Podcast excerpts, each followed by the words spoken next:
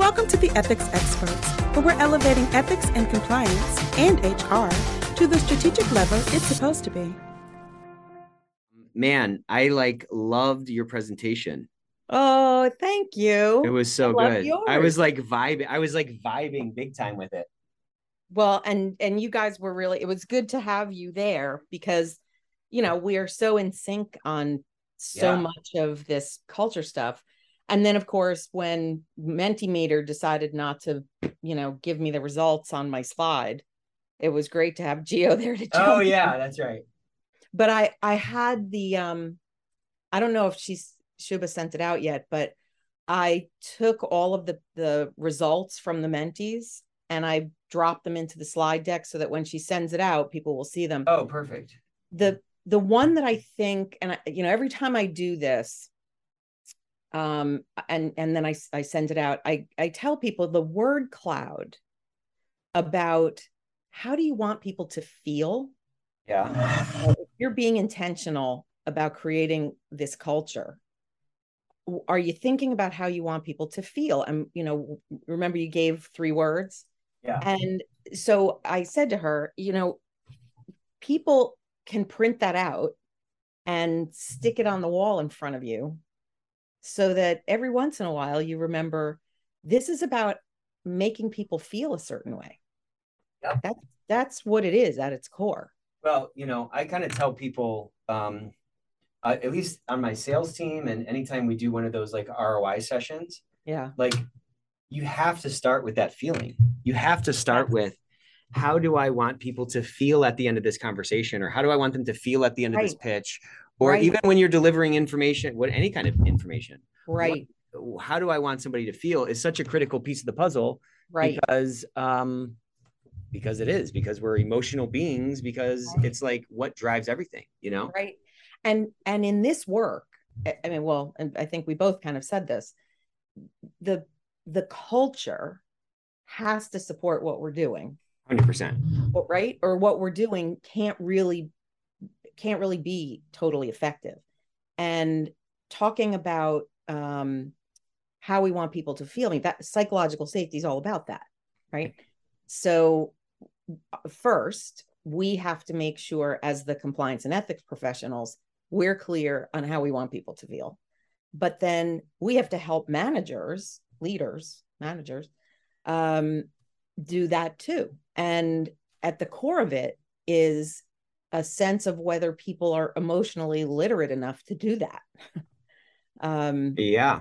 right? And that was that you know the brene brown quote that um that i paraphrased was and i i don't even remember whether this is her research or somebody else's that adults on average in this country can only identify three emotions happy Yeah. sad angry.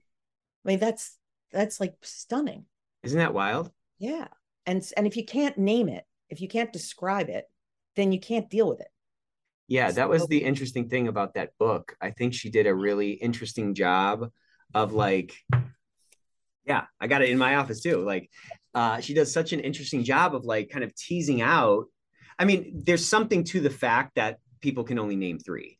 The uh, Yeah. like are those like the base emotions? Is it like every prime you know every color boils down to those three primary colors or every every you know color we see is some mix of those primary colors. I don't Mhm. know. I think it's kind of interesting. Is it just a um is it just an inability to like communicate appropriately? Is it sort of like a dumb you know is it sort of like childish? Like we don't It have the words childish. it kind of is. Yeah. Um think about but- cartoons right? Like how many faces do cartoon characters make? Right.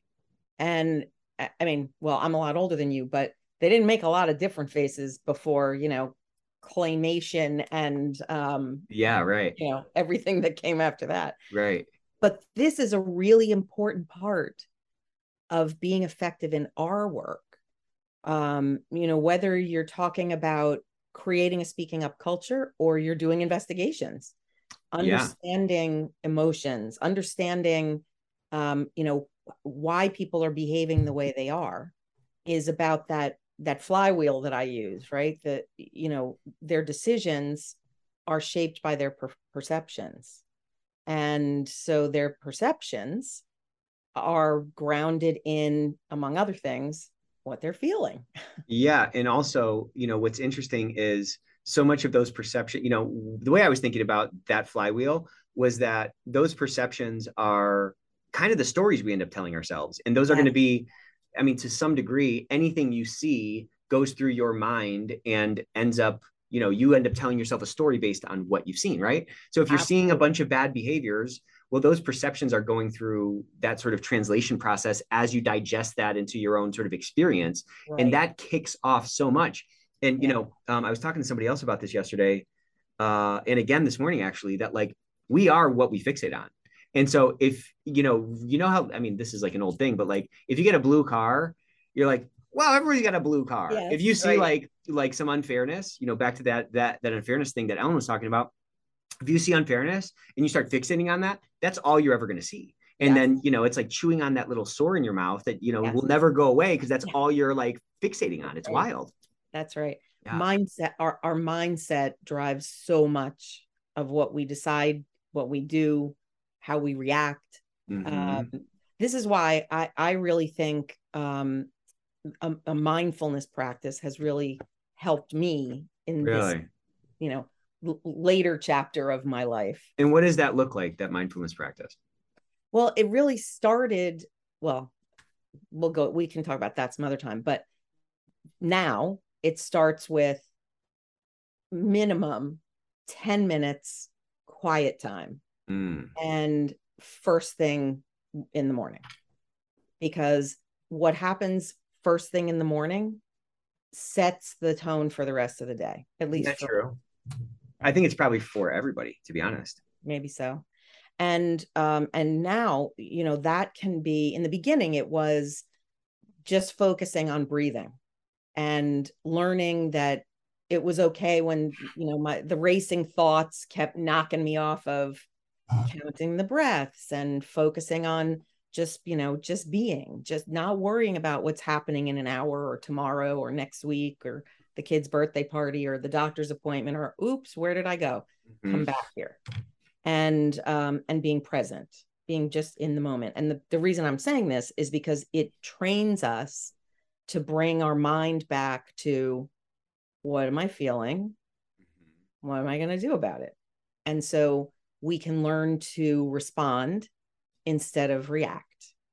And I, I think when we're in that kind of fast paced, I'm in my routine, I have so many things on my to do list, we don't necessarily give our, ourselves time to respond, not react. Right. And and that's all about emotional um, regulation mm-hmm. too. You know, when somebody pisses us off, uh, makes us angry, um why are we angry that that few seconds might be the difference between you know a, a tone of voice that matches theirs mm-hmm. or a tone of voice that's appropriate for the response and can set off a fight or can give somebody pause to to maybe even mirror wait maybe maybe there's some space here to work something out. Yeah and i think that pause allows for a little bit of like time or whatever to like check yourself because i mean how many times like i mean there's so many times where like i use a tone that i'm not like trying to use and then like it, and then somebody responds back to me and i'm just like what are you talking to me like that for? And they're like well you just started talking to me that way you know? Yeah right.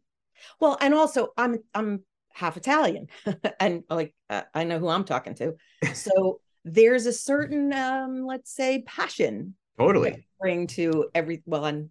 And everything, yeah, every single everything. thing, yeah, right. And so I when mean, talk, people walk by me, and me and my brother's office sometimes, uh, and we're just talking, and they're like, "Is everything all right?" And we're like, "Yeah, exactly. everything's fine. Everything's great." Exactly. As a matter of fact, yeah, exactly.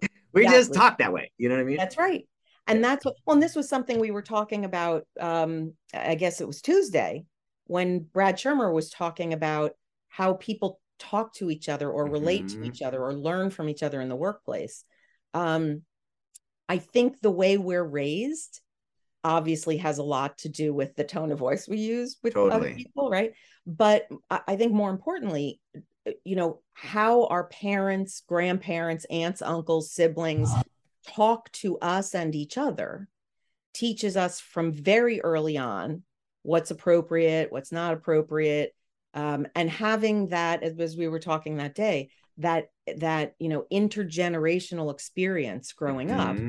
up. Um, yeah, it's okay to raise my voice with my father. You know, if he's saying something I disagree with and he's not listening to me, and I've tried, I know that he talks loud. I'm going to talk loud, and right. But it's also okay for me to push back on him because that's the way I was raised. Right. And and not everybody was raised that way. Yeah, not everybody understood like not everybody was raised with like healthy boundaries uh right. in those relationships and that can right. be a really big deal for folks. Right. Or or even two-way conversation when it comes to parent child or you know grandparent child. Right. So and then you know in the workplace when we have multiple generations talking to each other then everybody's perceptions about what's appropriate are right there on display. so, yeah, it's like multi generational, multi uh, cultural. I mean, there's just so many differences um, that are very interesting and can have like these sort of cascading effects, you know? Right. But that's why understanding emotions um, and being able to articulate what we're feeling is sort of the first step in creating the kind of environment where people will speak up when right. something's wrong, you know?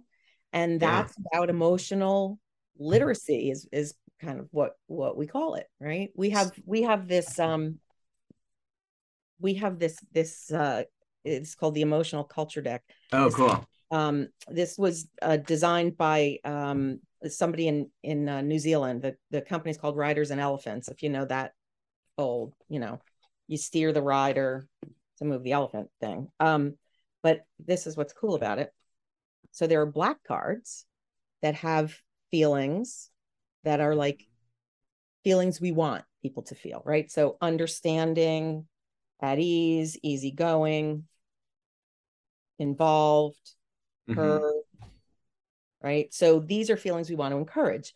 And then the white cards, which I dropped on the floor, um, are feelings like here's one feelings we would rather not have people feel. Yeah. Right? Incapable, um, anxious, blah. Right. I love that that that the black card, white card thing is sort of the opposite of you know the the black hat is the bad guy, the white hat is the good guy, right? Right. So so what we do is the the word cloud exercise that we did the other day when I asked people how do you want people to feel if the the culture work that you're doing is you know achieving the goal. You're you're creating that speaking up environment or that safe environment. You know how do you want people to feel? And those feelings words are the ones hopefully that that are on these black cards. So when you do that in person with with a team then people start to see oh yeah these are these are the things we want people to feel. And there are like a lot of them. Right. and then what's getting in the way of that? What do we have to overcome why don't people feel that way? Yeah or why are they feeling blocked or anxious right. or whatever? Right and what's in so and then then what's it what's in my power to change so that they don't feel that way? Or what's in their you know maybe me the chief compliance officer i have no power in, for some of these things but what can i do with managers to help them see what people are feeling in their teams? Because you you got to start there. You know people aren't going to speak up if the the most basic feeling of belonging and inclusion isn't there right? We're not yeah, going to get right. them all the way to challenging wrongdoing if they don't even feel safe to talk about what they're feeling. And and that's what's i think been a big problem with getting people to come back to the office. Oh you and, think so? Oh yeah. You know uh, people are uncomfortable saying you know things changed in the last couple of years you know i now have a, a, an elderly parent or i have a sick child or i don't have the child care arrangements i used to have or right. um or i think my life has more equilibrium or balance if you prefer um and i don't think i want to be back in the office 5 days a week. So you know being able to talk about that making it okay to say here's what i need you know what's going on for me is this and here's what i need from you um, takes a lot of the stress out of coming back to the office. You know, maybe Mhm. he's into it. Maybe, oh, oh, you can't be here before 8:30 because now you have to drop kids off at school. Okay. Right. Get some flexibility there. Yeah. Yeah, exactly. But that that requires being able to talk about what we're feeling. And that's like the icky stuff that people aren't used to doing in at work, I guess. Let me ask you this question that I almost asked you during your presentation, but I said I don't want to rabbit hole us. I thought I'll save it for for Oh. today. okay. So, um, something I kind of struggle with is this what can kind of seem like a contradiction between like psychological safety, which I obviously feel is super important, and on the other side of it, um, like high performance, which is also very important. So, let me kind of back up a little. In my family, growing up, I felt super safe. We had a very strong sort of family culture. I loved my parents. I loved the holidays. I had so much fun, you know, around them. I wasn't, you know, I remember when we moved to the town that we landed in for where I went to high school.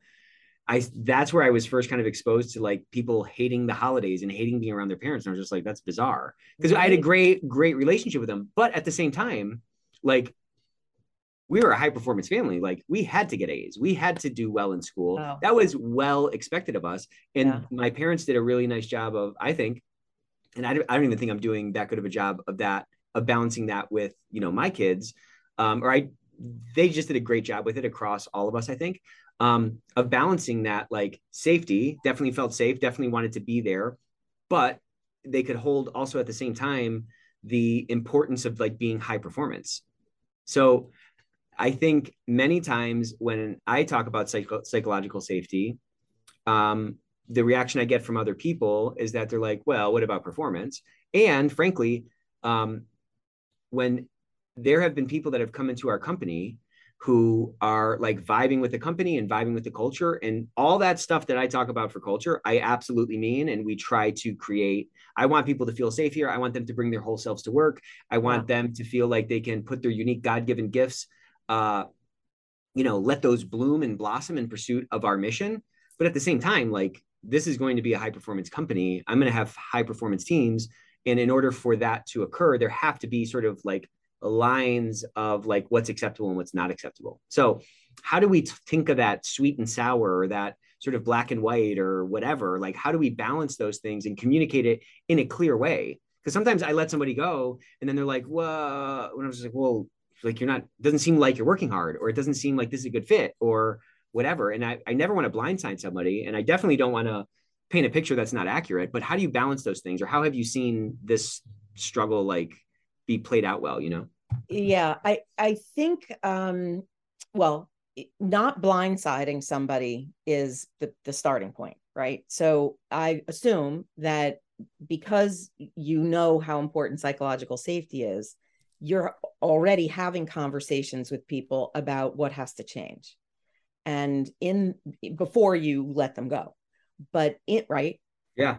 okay. Yeah of course of course. Okay. yeah Um, yeah yeah but in that conversation if they have the space to say well well here's the part i don't understand or here's what i need you know, here's the support i need to be able to achieve those high performance expectations then that's a that's a two-way communication. Mhm. you come out of that two-way communication with here's what's going to change. Here's what you're going to do. Here's what i'm going to do and then if it doesn't happen there's no blindsiding yeah Right? totally. So and and i think that goes for everything we do in compliance and ethics to try to get people to color inside the lines right? We we explain why why coloring inside the lines is important. Here's where you aren't coloring inside the lines. Was there something you didn't understand please call us or reach out or ask for help or whatever right Mhm. but if you have a pattern of behavior where somebody just isn't doing what they're supposed to do, living the values or meeting the policies or whatever Mhm. it is, then there's something else going on. They're, you know, they're disengaged from the idea of the, the you know, kind of the social contract that we have around here, which is we're all going to behave in accordance with the code, the values, the policies. We gave you a chance. What's the problem? Yeah, and I guess not every shoe is for every foot, and not every foot's Well, for every shoe. right. You know, so Right. That's right. um, That's right. But the other thing I, I wanted to say about high performance and psychological safety is they're, I mean, you described it, they're not mutually exclusive, right? Right. That's how you were raised. That's how I was raised. But um, because when I was uh, in high school, my mother became a psychologist, there was a little bit of nuance that got added to that. And it was high performance can be different for each of the we're four children Yeah. I'm, I'm the oldest we you and i already yeah, eye to eye on that one. Yeah, yeah. yeah exactly um so high performance you know how i get to those goals and objectives might be different from how one of my sisters or my brother does Right. and you know if you're bringing your whole self if you're doing your best if you're asking for help when you don't know what to do then okay that's high performance. Maybe we need to rethink the goals and objectives or the timeline but if it's something that's not movable if you're missing deadlines then we have to back up and figure out why right? Is it that you don't have the support that you need or is it that you're really not bringing your whole self you're not engaged Gotcha. but there's the the psychological safety piece is you have to talk about it and uh, you know we the manager have Yeah. to create that space we have to engage and the person who's got the issues has to be part of that conversation if they want to stick around Yeah, I guess when you put it that way, um, it does allow for that sort of contract, so to speak. right Um, and especially when you're prioritizing, you know, the support piece, which is kind of part and parcel with the psychological safety, if it's sort of authentic, um, that allows for a some time, b some some some correction, c some actual like transparency and candor, so that this issue is raised to the surface, and sort of a new opportunity for that up upfront contract to be created to say, okay, you're going to do this, I'm going to do this, and there should be some sort of objective measures as to like whether each of sides of those contracts are being performed to right some like level that's uh you know appropriate or acceptable or whatever. right because you also you know people see what you're doing so yeah, right. you can't i mean unless someone needs an accommodation for you know specific reasons if it feels like everyone else has to carry so much more because that person's not really doing their job you know that creates That's not fair as well, right? exactly then you have problems in the wake of what you just agreed to with this one person but Right. i think that that part of the communication can also be you know especially if a person's just not engaged um part of the communication can be do you understand how important what you're doing is Yeah, in right. the context of our whole mission here because that I, you know i feel looking back at my corporate jobs that was often you know lacking with people i worked for um and that might have Mm. been because That connection to the mission. exactly Yeah, yeah. and you know if you're in the law department or the compliance office you're still part of some some mission Totally. right? And we, we talked about this in the Yeah, meeting. yeah. You have to connect everything we do to the mission of the organization as a whole.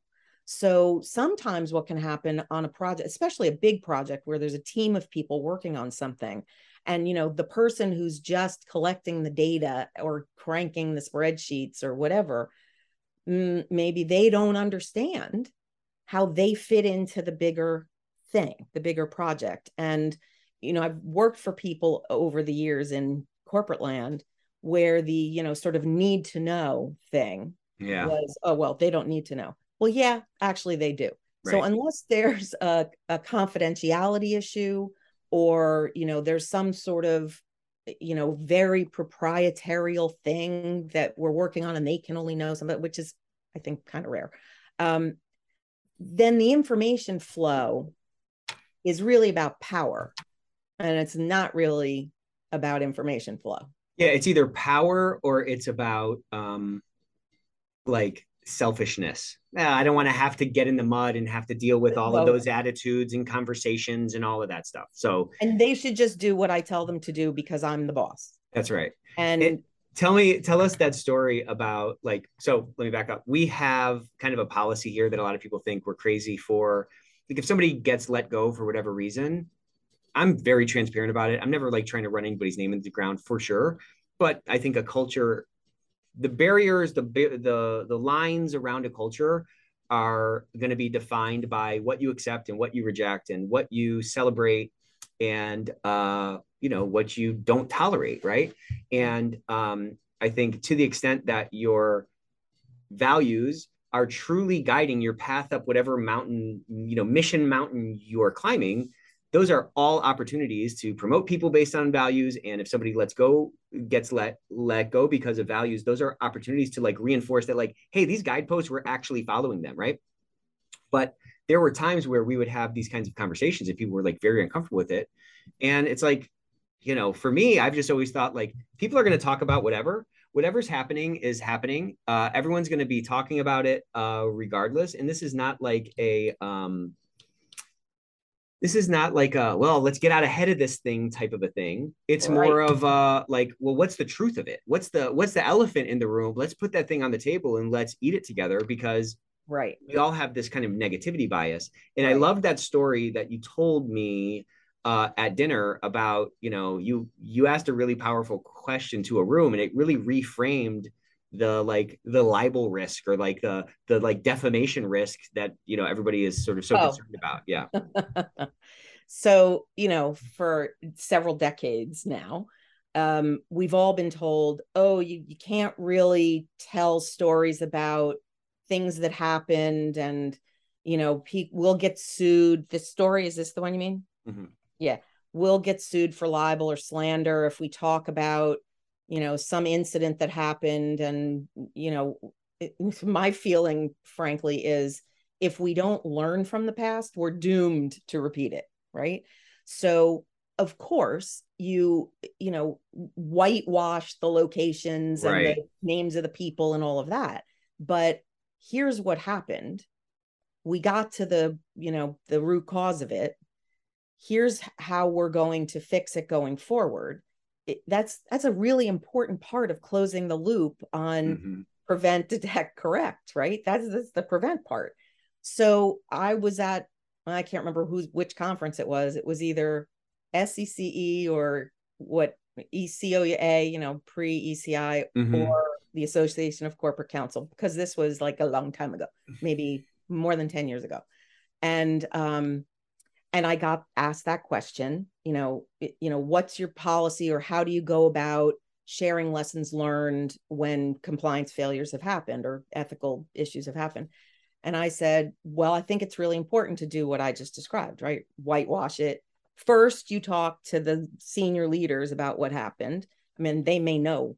I mean if they've if they're getting your reports then they also know names right? But here's the message. Here's the way we need to cascade this through your teams yeah.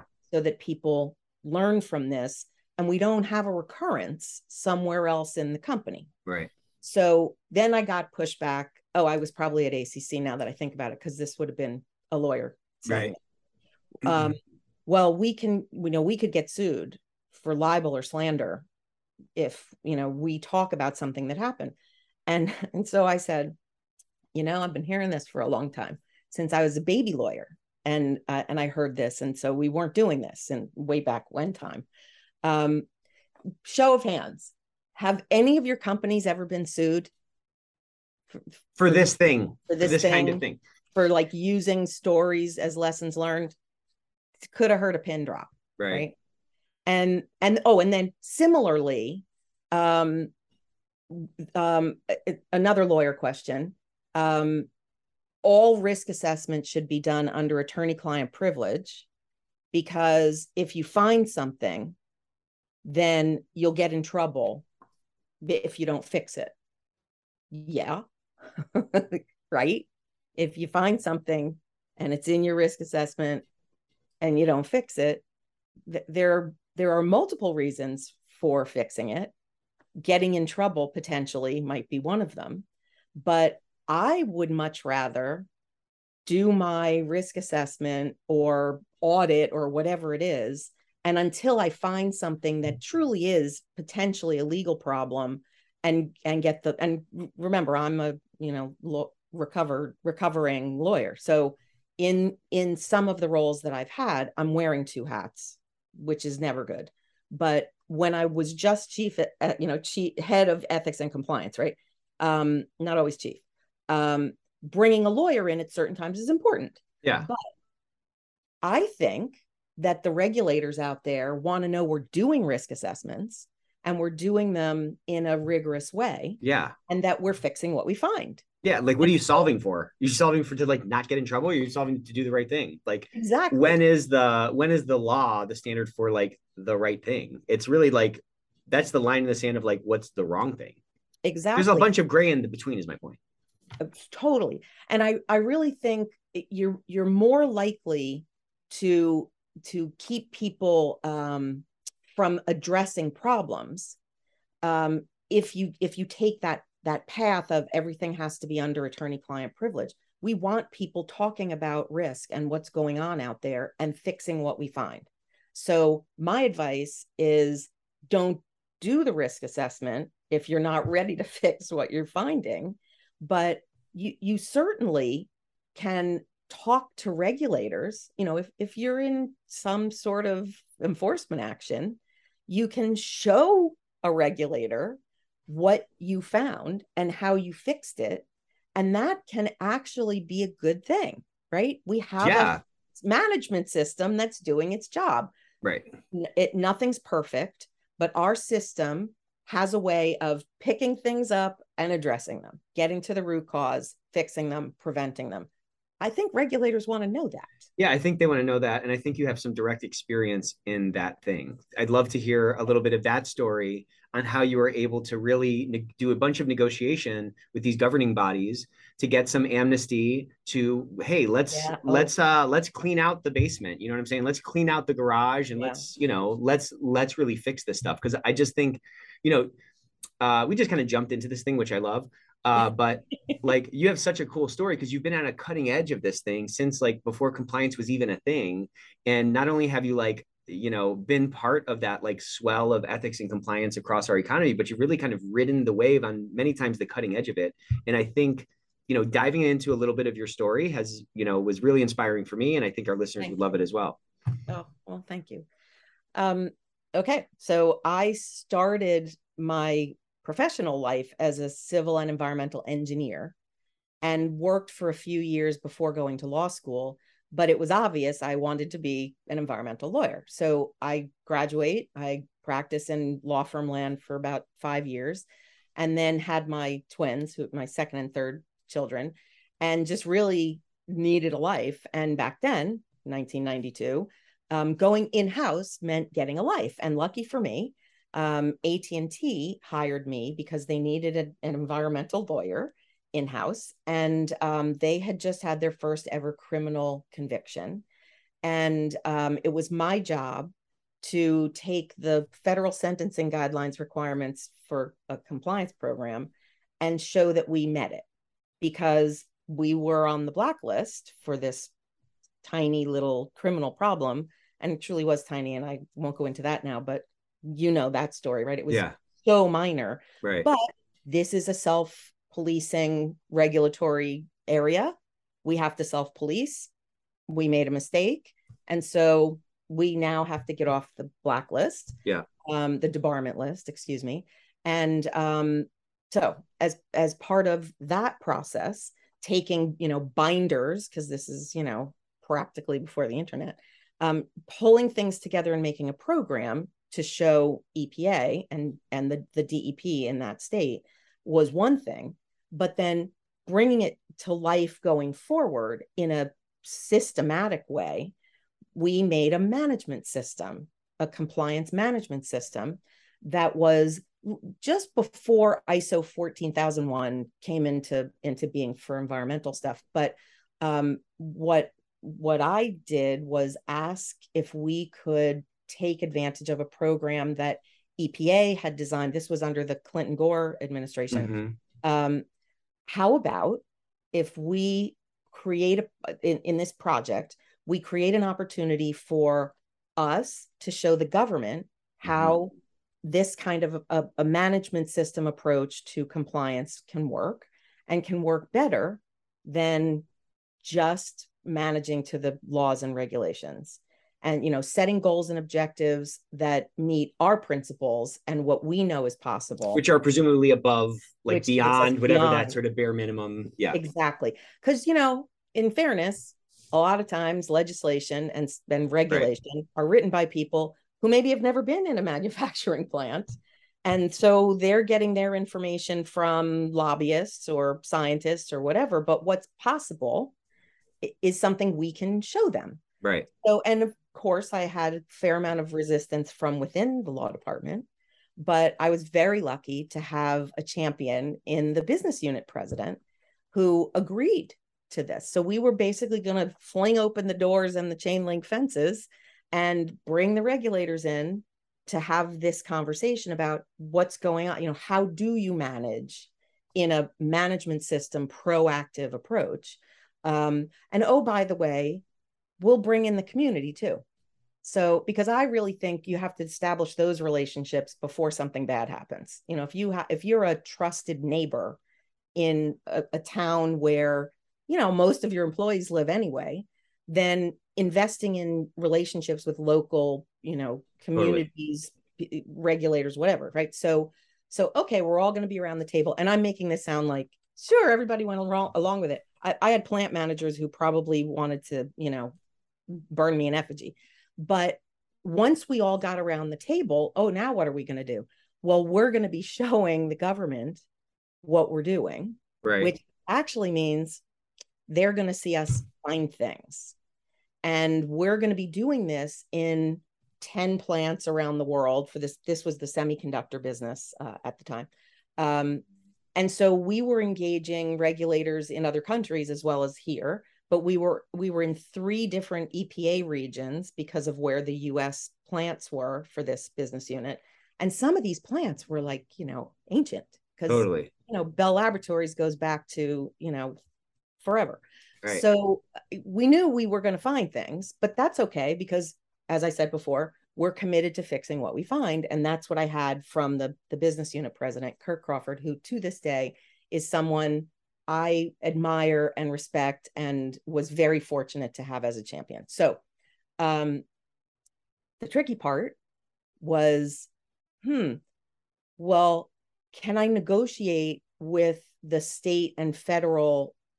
Well, let's talk about the US state and federal agencies to have their people around the table, you know, looking at all of this, seeing us finding things and how we're fixing them and not get smacked for what for everything we're finding right. if we're fixing it.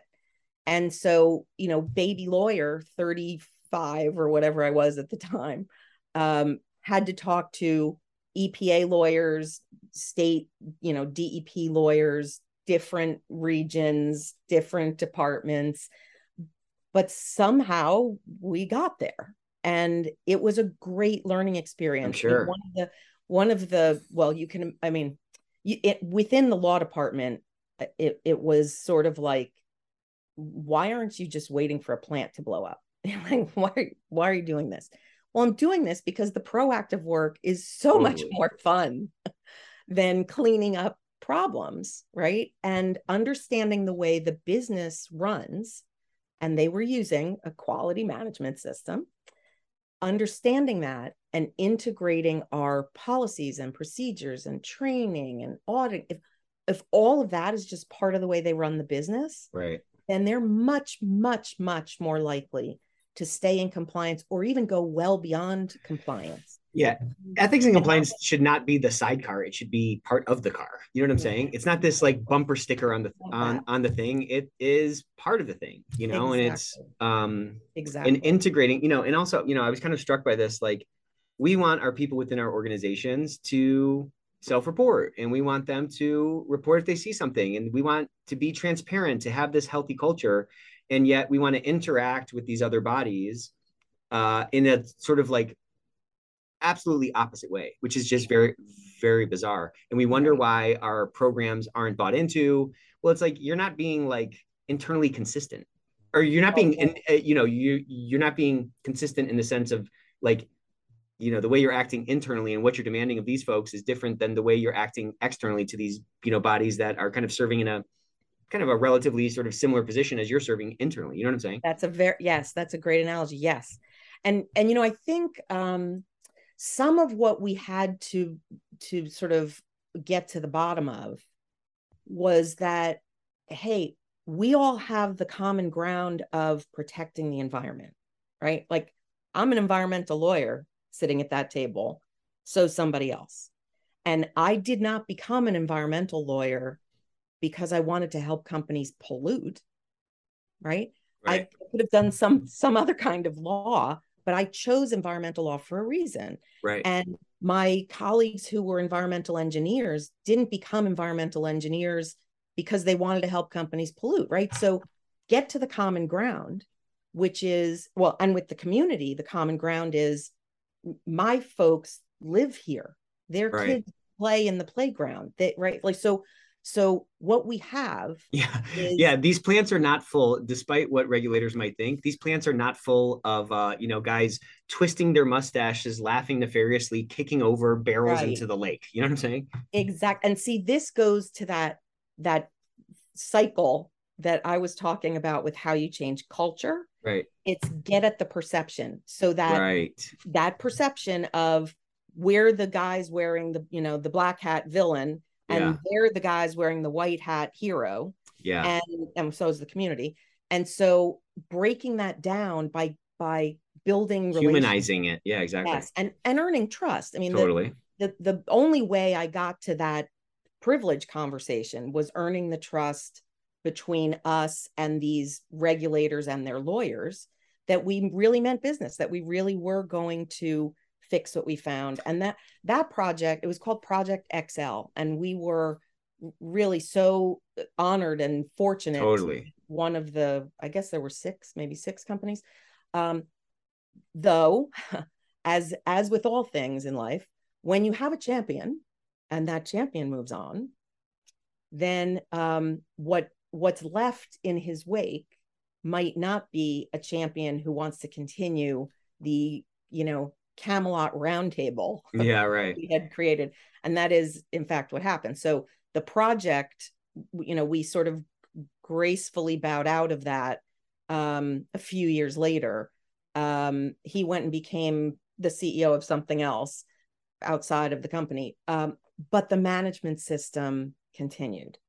And to this day, as I, as I told you, I have used a management system approach with every regulatory risk area, every risk area, not even regulatory ones, because it's simple. You do a risk assessment, you say what you're going to, you know, you prioritize what you're going to do, you put it in place, plan, do, check, monitoring, helpline, audits, you know, it, it, people have to speak yeah. up if, if something not working, right? But what you find, you fix, plan, yeah. check, act. Um, so it has served me well all these years that was 1995 and i'm still using it with clients now well it's a framework that is uh, simple um, compelling uh, portable and repeatable and you can take exactly. this sort of pareto approach to it of kind of knocking out the you know the 20% of the things that are causing 80% of the problems and then cool now i have a new set that i can reassess on and say cool there's well again the pareto principle is there again you know right. 80% of the problems are caused by this next 20% you just keep focusing right. on those things and it's how like everything happens you know if you've ever yeah. seen uh if you've ever seen like uh, a video of like a blacksmith uh making a blade you know making a sword or something like they they change the you know they change those files down to something finer and finer and oh, finer oh, right. and finer right like you keep yes. refining it and refining it and and, exactly. and things like like that so that exactly. principle applies to everything exactly. You know we're getting and close to nice, the, the portability excuse me for interrupting yeah, yeah. the the portability piece of it is that you know on the on the non you know compliance office side of the conversation right when you're talking to people in the organization regardless of the risk area what we're bringing to them has the same look and feel. Exactly. Right? So exactly. that's also easier to integrate into the business the way the business operates and the way the culture can embrace it than you know a bunch of silos with different risk areas. And is it coming from the law department or compliance or hr or finance whatever? If we can all have this sort of simple management system approach it, it's going to be easier for the people who have to manage the risk yeah, it's kind of like veggie bites. They they look like uh, they're like things for kids. They're made of broccoli, but they look like chicken nuggets. You know what I'm saying? That's how you get them to eat the vegetables. It's all a chicken nugget. so tell us a little bit about your business. I got two two last questions. We're getting to the oh, end. Um, okay. Tell us a little bit about your business, the name of it, how people can find you, and then I always love this question: if you could go back in time and find a young Debbie, what advice do you wish you had earlier? Okay. So, um, well, first I'll tell you about my business. Um, I started this consulting business in 2004 um, after a major burnout from a, a big multinational global compliance and ethics job that required me to live in London while my family was here and go back and forth every two weeks. Um, I just needed a little time. I wanted to get my head back on my shoulders, thought I'd consult for a little while and then go get a chief compliance officer job in some other big multinational. And um, fortunately, we have a very collegial community in this mm-hmm. profession. And so I just had to reach out to a couple of friends that I knew who were chief compliance officers and say, I'm just for a couple of months, I just need some projects before I go back out and interview. And I loved it. And so that was that was 2004 and I started it as compliance and ethics solutions. So doing basic stuff, risk assessments, investigations, writing policies, codes, doing training. I love to I I love standing up in front of a room and helping people take legalistic stuff and make it practical for what they do every day. I do love that. I still do that. Um, a, a few times in the intervening years, I or other folks in my, in my team um, took on long, big, long projects. Mm-hmm. Um, and oh, and I should tell you, the way I staffed this was, you know, thinking as the client, you know, it'd be really great if I got other people who had had senior roles in companies doing compliance or legal stuff or audit or whatever, HR, and we can staff the projects and teach the in-house people how to pick up the management system or the risk right. assessment and then bye-bye our role is obsolete but you just had somebody who would yeah I touch out a fish. yeah, right exactly. exactly. And also it's not headcount for you right. but i'm giving you somebody who's like vp level right. right?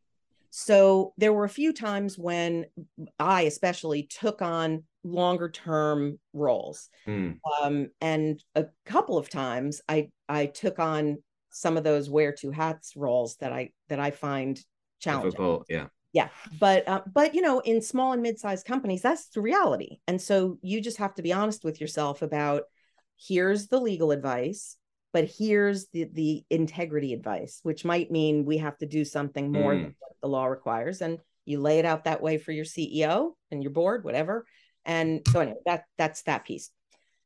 In about um, 2018, I I realized that much of the work that we were doing was focused on ethical leadership and um, culture, really, and creating speaking up cultures.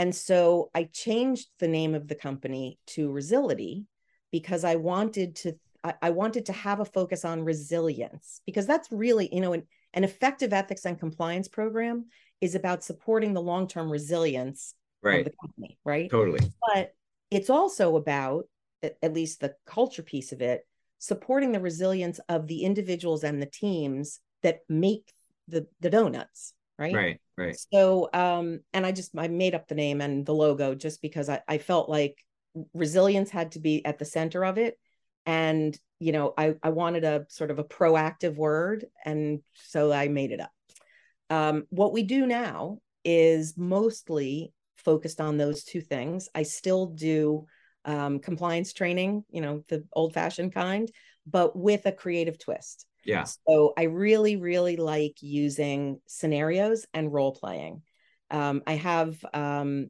a, a couple of colleagues on the team who are also really into being creative and writing stories so that's a that's a big piece of the sort of more traditional stuff. Cool. Um, but on the culture and leadership side, we're working with, you know, non-ethics and compliance people, people who are managing businesses. Mm-hmm. And sometimes we're helping the ethics and compliance office. Sometimes we're helping the HR people train managers to create that culture that um, inspires not just speaking up, but you know, psychological safety. As you you know, I wrote an article on this with my colleague Maren Gube. Um, innovation is also fueled by psychological safety, Right. and so there's like a whole extra piece of work now Right. outside of ethics and compliance, but kind of, you know, connected and adjacent. Because if you have engaged employees, however you get there, if they're engaged, they're much more likely to care about the long term resilience of the company. Yeah, and then you get those ideas that they, uh, you know, you get them to push down the gas pedal a little bit more. You get them to pick up that piece of trash in the hallway or whatever, and those are all just little pictures of this level of engagement that really helps us really achieve our missions in a in a, in a better way. Right. Right. So, what's that piece of advice before we go? Calm down. Mm, like that, that need to be everything that everyone needs. Um, and that's part of being a mommy too, I guess. But yeah, um, it's really okay, and you know, maybe not calm down, but it's okay to not do everything. Um, you know, my mantra is do less, finish more, because Mhm. if I take on too much, and not, I, I know that I'm easily, you know, you know, distracted by the next thing that sounds Yeah. like, oh, that could be fun to do. So it's really okay to love doing culture and leadership and to do less of the other things, to be really picky about the traditional, you know, investigations and uh, risk assessments so that I have more time to do Mhm. the things that I really feel are my strengths. right. And, you know, being driven by your strengths means everybody gets the best of you and you get to love what you do. Right. Well, I uh it's been so great getting to know you. It's been you great uh you coming on here. This is a lot of fun. Can't wait to see you in a couple of weeks at Yeah. the conference. Um yeah, so uh people can find you on LinkedIn, they can find you on your website and Oh, which uh, is Resiliti, R E S I L I T I, resiliti.com. yep. Um, but I'm all over LinkedIn, as you know. Yeah. So I love I love connecting that way and getting to learn about other people's work. So um I you know I, I look forward to staying in touch. Uh, Well, thank you so much for joining us on the Ethics Experts. Until next time. Thanks.